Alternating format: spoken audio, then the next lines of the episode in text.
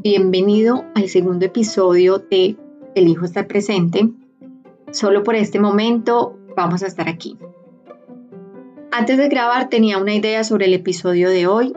Iba a hablar sobre miedos, pero en los últimos días he tenido otro tema en la mente y quería compartirlo hoy.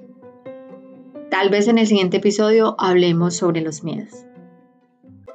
Todo el tiempo estoy hablando sobre energía, sobre energía física, sobre cómo interactuamos con otros y con el todo a través de la energía, como todo es una danza de energía. Todo es una danza de tomar y recibir energía. Y este episodio está relacionado con esto, también está relacionado con las creencias limitantes. Me atrevería a decir que todos Sabemos qué signo del zodiaco somos por nuestra fecha de nacimiento y nuestro mes de nacimiento.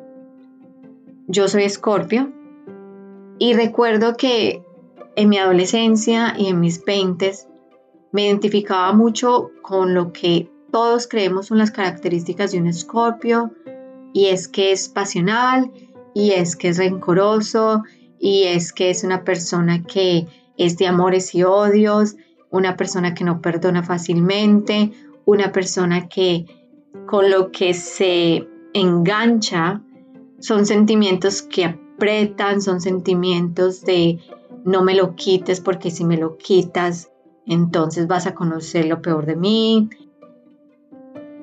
las características que conocemos de Escorpio son pasionales y son relacionadas con las emociones desde un lado negativo, desde un lado vengativo, desde un lado oscuro. Y sí que son características de Escorpio en su lado de vibración más bajo.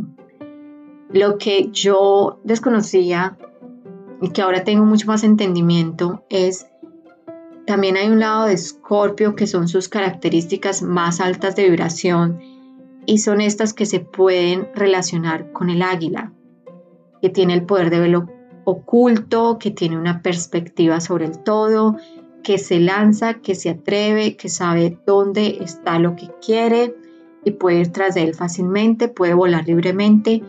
También es un signo de muerte y transformación desde los viejos hábitos, desde las creencias, desde el ser. Qué equivocada estaba en esa época al pensar que solamente conocía unas características y qué equivocada estaba yo al pensar que yo era esas características. Luego, en, en mis 26, 27, cuando comencé a interesarme más por los temas de autoconocimiento, por el desarrollo personal, comencé a sentir que yo ya no era un escorpio.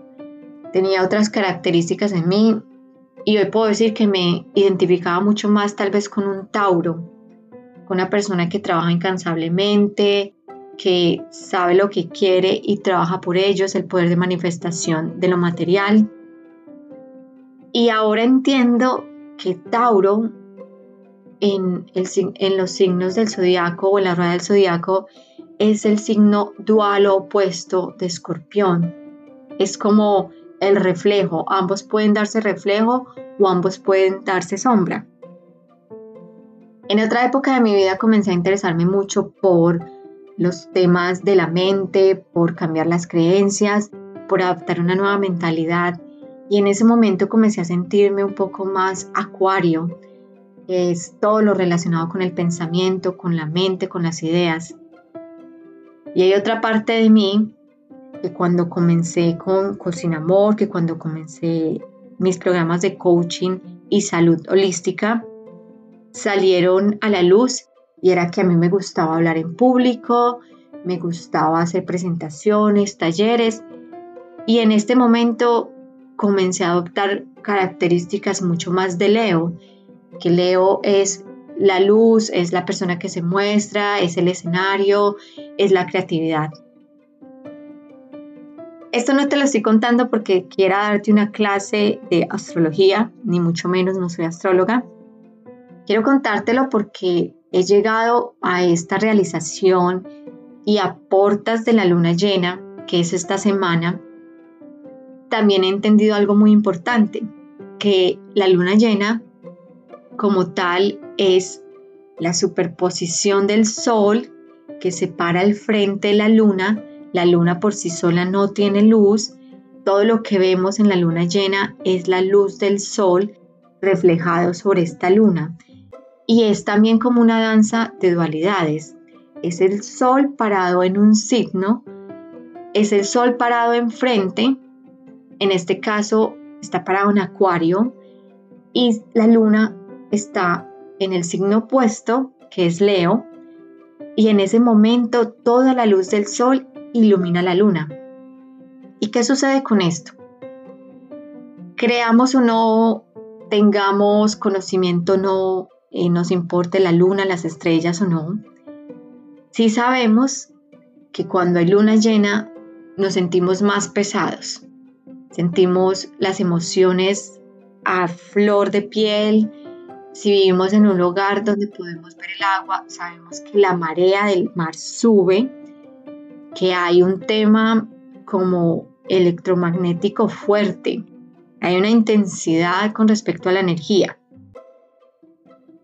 Y desde esta perspectiva, lo que sucede cuando el sol ilumina la luna es, por un momento imaginemos que yo estoy acá este es mi espacio cuando nadie me ve. Este es mi espacio íntimo aquí en la sala de mi casa donde estoy grabando este episodio, donde realizo mi yoga, realizo pilates, medito, escribo, hago a veces llamadas de coaching. Este es mi espacio muy íntimo, a la vez es mi espacio de trabajo, pero cuando nadie me ve es mi espacio.